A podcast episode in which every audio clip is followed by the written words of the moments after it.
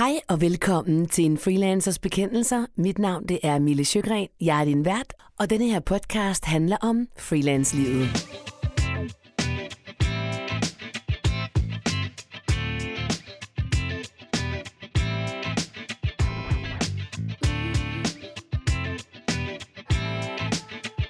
Denne her podcast den er til dig, der er interesseret i freelancelivet, i at være freelancer, og hvad du ellers skal bruge din tid på, når du er freelancer. Du kender mig måske allerede fra Den Digitale Nomade, min anden podcast, som jeg sluttede sidste år, om at leve og arbejde og rejse og være freelancer rundt i verden. Den kan du dykke ned i, hvis du vil have mere specifik info omkring det at rejse som freelancer. Jeg lyder en lille smule forkølet, og det er jeg sådan set også. Og øj, hvor er det irriterende.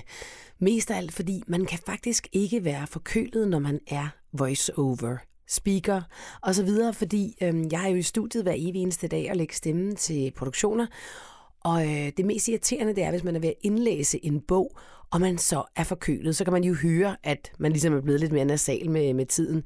Men, øh, men jeg arbejder ofte med deadlines, øh, nogle ret stramme deadlines, som gør, at jeg kan jo ikke, jeg kan ikke skyde de her deadlines, så nogle gange bliver jeg simpelthen nødt til alligevel at, at speak, selvom jeg er forkølet. I dag havde jeg heldigvis ikke noget stort på programmet, som ikke godt kunne vente øh, til i morgen, så, øh, så det får du lov til. Men i dag, der skal vi tale om emnet, at folk ikke svarer tilbage, når man er freelancer. Øh, ikke bare når man er freelancer, det er jo i alle henseender. Når man i arbejdsmæssige situationer, når folk ikke svarer en. Det øh, kan jeg mærke er noget, der fylder meget hos mange, og det fylder også hos mig selv. Og derfor vil jeg gerne dele med jer, hvad det er, jeg gør, og hvad jeg tænker, at man kan gøre, og hvorfor, øh, og hvorfor folk ikke svarer. Det tror jeg nemlig, der er en helt psykologisk årsag til, at de ikke gør. Og øh, så vil jeg bare lige starte med at sige, at jeg øh, kom jo hjem fra... Jeg var på snowboard i sidste uge, og det var magisk og fantastisk, og vi havde mega meget sne. Og jeg valgte ikke at tage mit arbejde med, og det gik simpelthen så godt. Jeg var afsted med fire teenager, og min søde mand Christian selvfølgelig, og han havde også valgt ikke at arbejde. Det gjorde han så næsten ikke, tror jeg. Skrev vist et par artikler, men jeg lagde ikke mærke til det. Øhm, og så øhm, var det egentlig ret fedt, ikke at arbejde overhovedet, fordi jeg plejer jo altid at have min mikrofon med, når jeg er ude. Men mine kunder, som jeg normalt speaker for, havde jeg faktisk forsøgt at planlægge det lidt, sådan så det ikke var nødvendigt. Og det kunne godt lade sig gøre.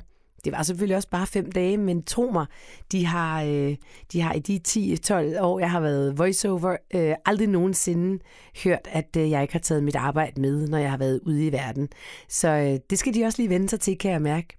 Og... Øh, Og derfor skete der selvfølgelig ikke så meget den uge, andet end der alligevel var nogle øh, forskellige, øh, forskellige højdepunkter, som jeg gerne vil dele med dig, da jeg så kom hjem.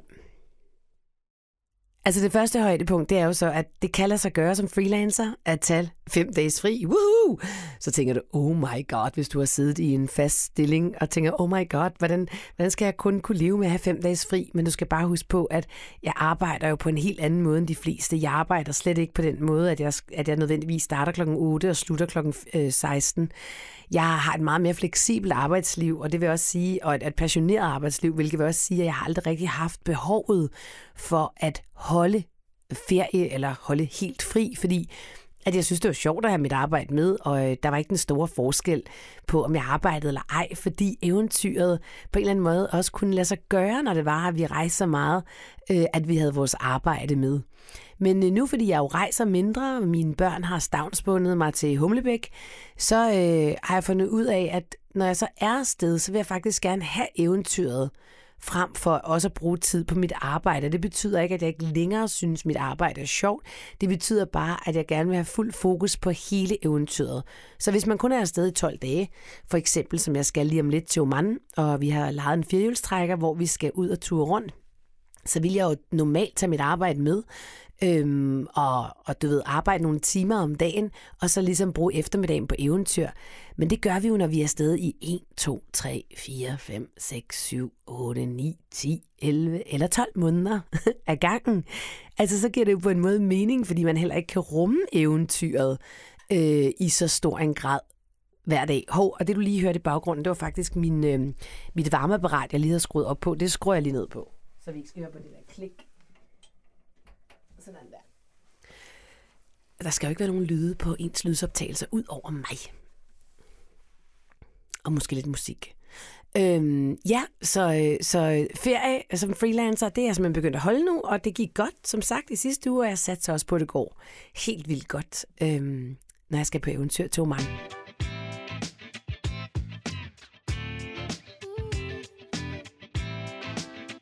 Jo, i denne her uge, der har jeg faktisk brugt lidt tid på at øhm, pleje og udvikle mit netværk inden for podcast, fordi jeg jo stadigvæk arbejder på at få podcasten ung ud i verden. Det viser sig simpelthen at være meget sværere, end jeg nogensinde troede, det skulle være. Så jeg havde et langt møde med en gut, der hedder Bjørn, som øh, også er podcaster og kender ret meget til det kommercielle marked. Og øhm, det var mega udviklende og fedt egentlig at sætte sig ind bare halvanden time og blive undervist lidt af ham. Øh, og høre lidt på, hvad der er for nogle forskellige muligheder, der er. Det var ikke, fordi han ligesom ridsede muligheder op, jeg ikke øh, kendte i forvejen. Jeg blev måske virkelig også en, en lille smule modløs i forhold til det her med at få betaling for det journalistiske arbejde, som jeg laver med Ung. Altså, fordi hvis der ikke er nogen af de store øh, stationer, øh, der tager den, så tror jeg faktisk nærmest ikke, det er muligt for mig at få den ud. Det var i hvert fald sådan lidt konklusionen, fordi jeg kan ikke gå ind og få den sponsoreret, når der ikke er nogen lytter på. Jeg kan måske lave noget samarbejde med en N G O. Det kan også være, at jeg kan få den fundet, men jeg ved også bare, at der er ikke så meget funding til, til podcast. Nu ved jeg så lige, at uh, Rækkerpark faktisk har fået fundet et hundrede og tolv podcast om, øh, øh, om det periodiske system. Og, øhm, og det var lidt sjovt, fordi at, øh, nej, det brugte jeg selvfølgelig også tid på, fordi at der var faktisk en, der prikkede mig på skulderen og sagde, hey, Rækkerpark Productions søger faktisk to øh, podcaster. Og det, der stod ikke særlig meget om det, så jeg ringede op til øh, Dorte Palle, som øh, er founder af øh, Rækkerpark Productions, og talte med hende om de her stillinger.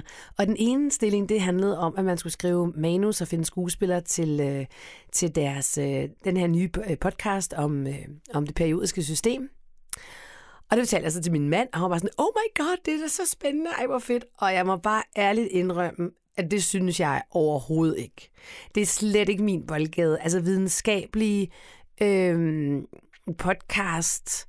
Ikke fordi jeg ikke synes, det er spændende at lytte til, men det er ikke nogen, jeg skal lave. Det, det er bare ikke der, hvor mit... hvor min energi den er, eller hvor mit hjerte øh, brænder. Så, øh, så, så det måtte jeg jo så sige til hende, at det er, ikke, det er ikke noget for mig. Og den anden, de skulle bruge, det var på en, øh, en redaktørstilling, som heller ikke lige lå til højre benet for mig. Men så havde jeg en mega fed snak med hende om, øh, hvad det var, jeg ellers kunne tilbyde, og de bruger faktisk også freelancer. Og det er noget af det, jeg også synes, du skal gøre, hvis du engang imellem ser nogle stillinger, hvor du tænker, shit mand, det gad jeg godt at lave det her. Simpelthen række ud til dem og høre, om der er nogle af de opgaver, de har lyst til at, øh, at tage ud til freelancer, eller måske alle opgaverne, øh, fordi det er der faktisk flere og flere, der gerne vil. Og det viser selvfølgelig også, at Rækkerpark Productions selvfølgelig bruger freelancer, og at de også, øh, hvad hedder det... Øh, at de også bruger voiceovers øh, og så videre. Og det var ret sødt, fordi da jeg ringer op til hende, så det første, hun siger til mig, det er, du laver radio. Det var sådan, øh, ja, det gør jeg. Øh, men det var bare det, fra en radiovært til en anden radiovært, at det, det kan man høre. Og, og det synes jeg, der var et meget dejligt kompliment at få. Nå, så den aftale med hende nu, det er, at jeg skulle sende noget til hende, øh, om hvad jeg kunne byde ind med, det har jeg selvfølgelig gjort. Og så øh, venter jeg svar fra hende. Lige nu er de jo i gang med at rekruttere til de her to stillinger, så hun øh, er lidt optaget, så hun vender nok tilbage, når hun får tid igen.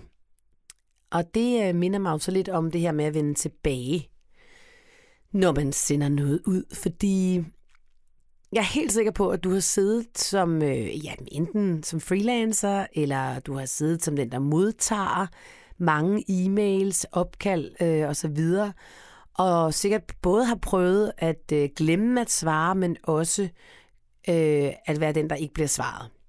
Og det er lidt et reelt øh, problem, specielt hvis man er freelancer, fordi det er jo ofte, du skal række ud til folk.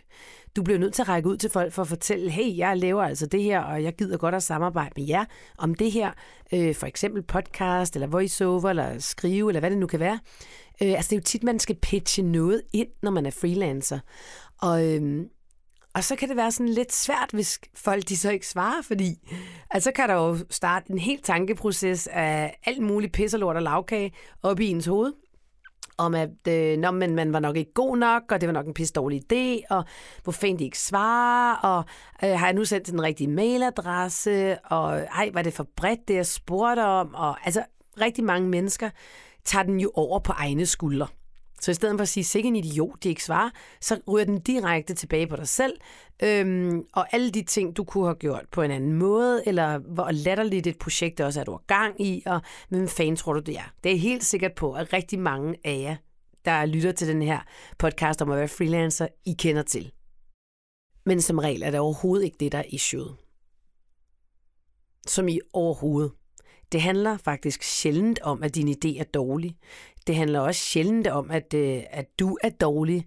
Det handler øh, i rent faktisk i rigtig, rigtig, rigtig mange tilfælde, tror jeg, om, at menneskers indbakke er totalt overfyldt. Og jeg vil gerne komme med et eksempel. Jeg har selv prøvet det, da jeg havde rigtig, rigtig travlt, øh, og var øh, lidt mere populær, end jeg er nu. øh, og rigtig mange ville rigtig gerne have fat i mig hele tiden. Øh, med alt muligt omkring øh, det her med at leve som digital nomade, med foredrag. Og jeg fik, prøv at jeg fik stillet spørgsmål måske tyve gange om dagen. Og hvis jeg skulle svare på dem alle sammen, så ville jeg faktisk overhovedet ikke kunne få arbejdet. Så det er jo sådan den ene del af spørgsmålene. Det er jo sådan noget, hvis, hvis man har brug for at række ud øh, i forhold til at hjælpe.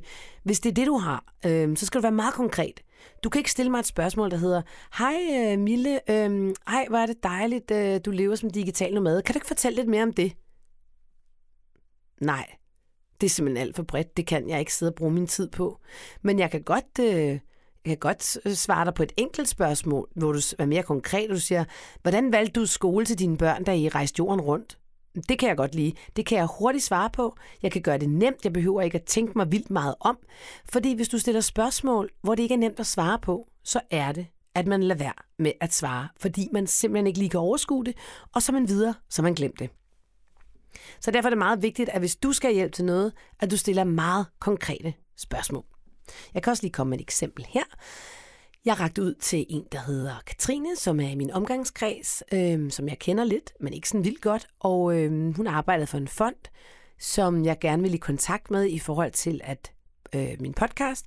Og så skrev jeg til hende for tre uger siden, eller noget den dur. Øh, Hej Katrine, har du mulighed for at tale med mig i fem minutter, inden jeg sender en fondsansøgning afsted til, og så fonden? Og den svarede hun ikke på. Og så gik der. Altså, det var jo et simpelt spørgsmål, så hun kunne være svaret ja eller nej, ikke? Øh, men det gjorde hun ikke. Og øh, der gik tre uger. Så skrev jeg til hende igen. Jeg prikker lige til dig. Måske er min sms, du er jo den sms, bare røget øh, i travlheden. Og så ringede hun mig op et minut senere. For ja, det der skete, det var, at da jeg skrev, der stod hun i en lufthavn på vej et eller andet sted hen, og øh, det var en morgen, og, øh, og hun skulle ud og arbejde øh, ude i verden, og, øh, og så fik hun ikke svaret, og så er hun, så er hun videre. Så er bevidstheden simpelthen væk, og det kan godt være, at hun har, den er dukket op på et eller andet tidspunkt, måske når hun skulle sove en eller anden dag, og måske er det ikke. Men det var godt, jeg lige prikkede til hende igen, fordi at hun faktisk rigtig gerne ville tale med mig. Så øh, det var jo en simpel øh, besked, jeg skulle have hjælp, øh, og så prikkede jeg lige til hende tre uger senere, og så ringer hun med det samme og siger undskyld. Altså hun siger undskyld over for mig. Og jeg siger, ej, du behøver ikke undskyld, det er så fint, og bare mega fedt, hvis du har fem minutter. Og så brugte vi fem, måske brugte vi også ti minutter, øh, på lige at tale om, hvordan jeg skulle, eller faktisk, hvordan jeg ikke skulle søge øh, lige præcis den fond, fordi de ikke støttede øh, privatpersoner og firmaer, altså øh, ja, firmaer. Og, og, men hun ville gerne hjælpe mig alligevel, fordi hun kendte faktisk nogen og en masse fonde, der gjorde. Så øh, hun øh, addede mig videre til nogle af dem og har sendt mig en ny retning. Så det var jo mega fedt, at hun, at hun gjorde det. Men det er også bare for at sige, at der er jo to ting her, ikke? Hvis du ikke stiller et konkret spørgsmål, så kan man ikke svare på det. Og to, du kan, du kan have ned i folks travlhed. Øhm, min veninde, Monica, meget dygtig dokumentarist, Hun øh, fortalte mig, da jeg var ude at løbe med hende i lørdags, fordi vi snakker om det der med, ej, det er også irriterende, når folk ikke vender tilbage, det er så ærgerligt, og så har man siddet der og brugt tid på sit pitch, og de, ikke bare lige siger, de, ikke, de kan bare lige sige tak modtaget. Altså, så ved man, den ligesom er landet, ikke? Og, og så, øh, så ved man, at, at nå, okay, den er modtaget, den er landet, der er taget stilling, og de vender retur. Øhm, og så sagde hun til mig, at her, øh, fordi hun lige har en dokumentar, der er blevet Oscar-nomineret, øh, eller blevet shortlistet, at hun fik et hundrede og halvtreds mails ind om dagen. Hun sagde, men jeg kan, jeg kan umuligt nå at svare på dem. Jeg kan ikke engang nå at svare på alle de opkald, jeg får. Jeg ved ikke, hvad jeg skal gøre.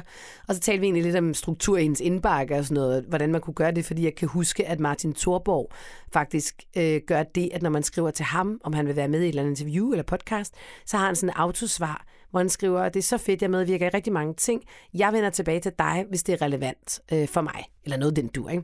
Så ryger den ligesom altså ind i, den er svaret, Øh, og man har fået et svar, og så ved man også, at han vender retur, hvis at han gerne vil være med i den podcast eller bog, eller hvad det nu kan være, man vil have med i. Og det foreslog jeg egentlig til hende, og det, det, kan, du jo også, øh, det kan du jo også bruge, hvis du får rigtig mange mails ind i din indbakke, tænker jeg. Øhm, hvilket nok ikke er problemet, hvis du er nystartet freelancer, så er der sådan rimelig tomt i ens indbakke, ikke? Men det kommer en dag, og det er jo fedt at vide, eller også er det ikke fedt. Ja, så der er bare virkelig, virkelig også mange ting, man skal forholde sig til, ikke? Altså, jeg bliver da også selv bombarderet med alle mulige ting, og jeg, kommer, jeg glemmer altså også nogle gange at svare. Men for mig er der bare en stor forskel på, at hvis nogen har henvendt sig i en professionel sammenhæng, altså ikke kun noget med hjælp, men nogen har pitchet noget til mig, eller vi har talt sammen i telefonen, så er det meget vigtigt for mig at følge op ret hurtigt. Øhm, det, det er sådan en ting, som, ja... jeg lægger en ære i i forhold til mit arbejde. Altså, at man skal føle sig rimelig hurtigt set og hørt øh, i forhold til det projekt, vi nu engang måske skal lave. Men det er ikke sådan i rigtig mange brancher, og specielt ikke i podcastbranchen, og i radiobranchen, og i voiceoverbranchen. Altså, jeg kan også levere speak øh, til folk, som de har bestilt, og øh, så leverer jeg det. Og så siger de ikke noget. Og det er bare sådan en... Det er ikke sådan tak eller fedt eller yes, modtaget. Altså, det er der selvfølgelig nogen, der gør, men der er også rigtig mange, der ikke gør. Det ved jeg ikke, om du gør, men det gør jeg bare altid. Hvis, jeg har, hvis nogen afleverer noget til mig, så skriver jeg tak, modtaget. Hvis jeg er vildt travlt, ikke? Og hvis jeg har ikke lige så travlt, så skriver jeg måske kære, tusind tak for det. Det glæder mig til at læse det. Bla, bla, bla. Ses. Men fordi vi lever i en virkelig hybrid øh, verden med super, super meget information, så tror jeg bare faktisk, at der er sket sådan et kollaps i vores hjerner. Vi, vi kan simpelthen ikke rumme det. Og det er derfor, du skal huske på, at når du rækker ud til nogen, så er det ikke uvilje, at de ikke svarer dig. Og du bliver nødt til at prikke til dem igen. Jeg kan fortælle, at jeg også rakte ud til en gut øh, fra D R et, Øh, som sidder derinde og øh, pitchede min idé ind på, det var faktisk på LinkedIn, det bruger jeg jo rigtig meget. Pitche min idé ind, og så skrev han, jamen det er fint, du sender det bare. Nej, det skrev han faktisk ikke. Jeg startede med at skrive, hey, jeg kontakter dig, fordi en anden har sagt, at jeg skulle kontakte dig. Det var helt i orden. Så skrev jeg, må jeg sende et pitch? Så hørte jeg ikke noget for ham. Hørte jeg ikke noget, hørte jeg ikke noget. Så skrev jeg igen, må jeg sende et pitch? Øh, nej, jeg prikker lige til dig, skrev jeg, må jeg sende et pitch? Og så gik der under ti minutter, så skrev han, selvfølgelig, her min mail. Og, øh, og nu har jeg så sendt øh, pitchet til ham i sidste uge, og nu har jeg så ikke hørt noget igen. Så altså, det er bare sådan en lang proces, så man bliver nødt til at vide, der bare er, og det ikke handler om en. Altså, øhm, jeg satser på, at hvis han ikke har svaret mig den her uge, at jeg så prikker til ham igen, og så skriver jeg et eller andet med. Hej, øh, dude, øh, jeg sendte, mig, sendte, dit, sendte dit, mit hedder det, sendte mit pitch til dig sidste uge, jeg håber, du har haft tid til at kigge på det. Og ja, det kan være interessant for D R et, jeg er mega spændt på at høre fra dig. Eller noget den du, ikke? Øhm, og så er det ikke sikkert, at han svarer igen. Så må jeg bare prøve igen. Så det, det, er, det er egentlig... Altså, den her podcastpointe, det er i virkeligheden, at du bliver nødt til at blive ved med at prikke. Gør det på en respektfuld måde. Husk på, at man ikke ikke svarer, fordi man ikke har lyst, eller dit projekt er noget lort. Øhm, det er bare en virkelig, virkelig vigtig pointe. Og det sjove er, at min sydmand, som jo slet ikke er i samme branche, han er jo, øh, han er jo journalist, men han er videnskabsjournalist, og arbejder med forskere og Dagens Medicin og Novo Nordisk Fonden osv. Han fik en mega fed idé til en podcast, som han ville pitche ind til T V to. Og så er han så sød og siger, ej skat, er det okay, hvis jeg gør det, fordi det er jo dit metier og sådan noget. ja, selvfølgelig skal du gøre det. Det der var mega fedt. Og så sendte han den, den var helt høj, han sendte den, og så han bare ikke hørt en skid, vel? Og så det er sådan noget, det ved jeg ikke, en uge, halvanden uge siden, tror jeg. Og så var han bare sådan, what the fuck? Hvorfor det ikke svaret? Så jeg, okay, skat, welcome to my world, altså. Det er sådan, det er. Og han var bare sådan helt uforstående. Jamen, hvad? Og det er jo også klart, hvis man ikke er vant til at være i gamet, så kan man godt synes, det er sådan et grænseoverskridende egentlig, at folk ikke svarer. Altså, jeg synes ikke, det er grænseoverskridende mere. Jeg ved bare, det er gamet. Men, jeg, men derfor kan jeg stadig godt blive sådan lidt mm, frustreret, tror jeg. Eller sådan, ja, frustreret. Lidt tung, fordi at jeg føler nogle gange, man bare bokser ind i sådan en, en, en mail-indbakke, ikke? Hvor der bare ikke er nogen, der, der, der svarer, fordi at det, de, er, de er i livet alle mulige andre steder, ikke? Øhm, og der, der er jo, hvad kan man sige, der, hvad der er, der gør ved det. Der er ikke så meget at gøre ved det, andet end jeg vil opfordre dig til, at sidder og sender ud, ikke at blive for frustreret over det, og, og husk på, at det bare ikke handler om dig eller dit projekt. Det kan det selvfølgelig også godt gøre, men det gør det som regel ikke. Nå, men så øhm, har jeg faktisk i dag øh, sendt en ansøgning. Hold kæft, mand. Det er bare om at bakke det her, ikke? Så har jeg sendt en ansøgning til øh, Egmontfonden. Øh, fordi jeg kunne se, at dem, de kunne faktisk godt støtte mit podcastprojekt. Og jeg håber virkelig, at de siger ja. Altså, det er jo den her podcast Ung, der handler om at være ung gennem generationer, så unge i dag kan spejle sig i at vide, at andre før dem også har været unge og med udfordringer, som de også selv står i. Eller måske står de i nogle helt andre udfordringer. Det er noget, det jeg vil undersøge i podcasten. Altså står man i de samme udfordringer, som man gjorde i trediverne, fyrrerne, halvtredserne, tresserne, som man gør i dag? Eller er det bare helt anderledes at være ung i dag? Og selvfølgelig skabe en rød tråd fra, fra den gang og frem til nu. Og øh, så tager jeg udgangspunkt i nogle mega spændende personligheder. Blandt andet Susanne Brügger, Jokeren, Sofie Manning med videre. Øhm, som alle sammen tager udgangspunkt i D R ti, hvor de var ung. Og øh, altså, jeg synes, det er en genial idé, og jeg er begejstret for at fortælle den journalistisk, men jeg vil ikke lave den uden at få løn. Og øh, det handler jo selvfølgelig også om, at jeg forsøger at finde ud af, hvor er det der podcastmarked? Altså, kan det overhovedet lade sig gøre som øh, uafhængig journalist, uafhængig podcaster, altså der ikke er ansat af en større organisation som Politiken og D R og så videre? Kan det lade sig gøre for os at levere indhold til de etablerede medier, øh, som de vil betale for? Indtil videre går det virkelig skidt. Altså, fuck, hvor er der op ad bakke, altså. Øhm, og jeg kunne selvfølgelig godt prøve at pitche nogle flere idéer ind, og det tænker jeg også, jeg skal gøre. Og øhm, ja, jeg ved sgu ikke. Jeg er sådan lidt, øh, jamen jeg er lidt, øh, jeg er frustreret over det. Altså, jeg synes sgu faktisk det er pisseirriterende. Men så er der jo nogen, der siger, Anne Skar, at, at øh, vi lige skal kigge på, hvorfor det er, vi bliver pisseirriteret, ikke? Jeg har ikke lige helt fundet ud af det endnu. Men det kommer nok. Altså, hvad det er, jeg kan gøre ved det. Hvad det, der irriterer mig allermest ved det. De, de irriterer mig bare, at man ikke kan lege med. Jeg tror, det er det, det handler om. Fordi jeg synes, jeg er dygtig, og jeg har nogle pissefede idéer. Og jeg har virkelig brug for at lege med nogen. Øh, der, hvor jeg er i mit liv lige nu. Øh, nu har jeg leget rigtig meget med Christian, der var skide sjovt rundt i verden, og så har jeg leget med Silly Free Living, og nu trænger jeg til at lege med nogle andre, og øh, det skal være med lyd og noget professionel lyd, og det sender jeg ud i verden, men det går godt nok træt, må man sige. Så tro ikke, fordi man ikke har været freelancer i mange år, man stadig kan blive frustreret over, at ting ikke går ens vej. Det kan man sagtens. Men Øh, Men øh, nu må jeg bare vende svar på øh, Ekmanfonden, som, øh, altså nu ved jeg godt, det skal ikke være negativ, men jeg er ret sikker på, at jeg får et øh, nej tak. Jeg, jeg tror ikke, de er klar til at betale for det her projekt. Mm. Ej, nu er jeg bare sådan en negativ øh, Arne her. Øh. Ej, men selvfølgelig også lade sig overraske. Det er fint. Det kan det også være, at de bare synes, det er mega fedt. Så måske meget mere. Til gengæld så har jeg fået overtalt min kære mand, og det er jeg glad for til at gå i gang med at lave den podcast, der hedder Ægteskabet.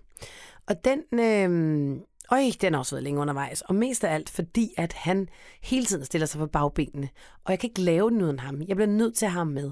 Den handler om ægteskabet, den handler om forskellige øh, problematikker, der er i ægteskabet. Ikke kun i mit og Christians forhold, men i andre ægteskaber også, hvor jeg tænker, at vi skal have nogle interviewpersoner ind og tale om forskellige temaer. Det kan blandt andet være økonomi, det kan være, øh, at, øh, det kan være børneopdragelse, det kan være at øh, give hinanden fri eller frihed, i et ægteskab. Øh, det kan være sex, det kan være alt muligt. Og øh, jeg tænker, at den kan være relevant både for alle dem, der er gift, og dem, der er blevet skilt, og dem, der gerne vil giftes. Så øh, den tænker jeg på, at vi vil gå i gang med at lave øh, snart, og, øh, og så skal jeg se, om jeg kan finde nogle sponsorer til den. Og det bliver lidt spændende at se, om man kan finde sponsor til noget, der ikke er udgivet endnu. Men det tror jeg faktisk ikke, jeg kan. Det går meget godt der. Men måske alligevel godt kan.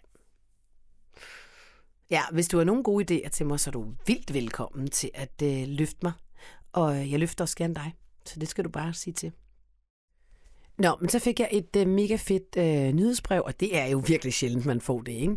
Ind i min indbakke i dag, uh, uh, uh, fordi jeg faktisk havde research-dag, og så havde jeg også tid til at kigge på det, fra Christiane Vejlø, som øh, har elektronister, og øh, hun ligger jo i spændingsfeltet mellem øh, tech og øh, human, og øh, det handlede om lydbøger. Og det er jo lige ned i min boldgade, og så handlede det om, at hun havde lagt en lydbog fra sig, fordi hun synes, at det var pisseirriterende, at oplæserne ikke kunne udtale ordene rigtigt. Og så stillede hun en masse fede spørgsmål øh, omkring det her med at være oplæser, fordi andre åbenbart havde det på samme måde, når de lyttede til noget. Og det tænker jeg faktisk, vi skal tale om i næste podcast. Nemlig om, hvorfor det er, at lydbogsmarkedet er, som det er. Og hvorfor er det, at der er så mange lydbogsindlæsere, der laver fejl? Og hvorfor er det, at det ikke bliver opdaget, inden det kommer ud? Det kan jeg godt fortælle dig, hvorfor. Men det må du vente med at høre på til i næste uge. Jeg vil bare ønske dig en rigtig god og smuk dag i dag, ligegyldigt hvor du er i verden. Og endelig skriv til mig, hvis du har nogle spørgsmål. Jeg skal nok prøve at svare. Eller hvis du har gode idéer til mig, eller vil samarbejde. Hej.